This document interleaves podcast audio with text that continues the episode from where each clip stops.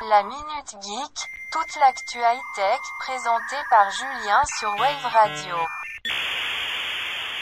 Vous avez un message.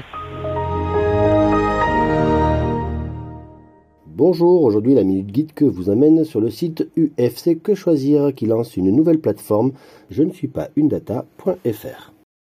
En effet, dans le cadre de la journée européenne de la protection des données personnelles qui se déroule le 28 janvier, l'Association de défense des consommateurs a lancé mercredi une campagne mobilisée baptisée Je ne suis pas une data.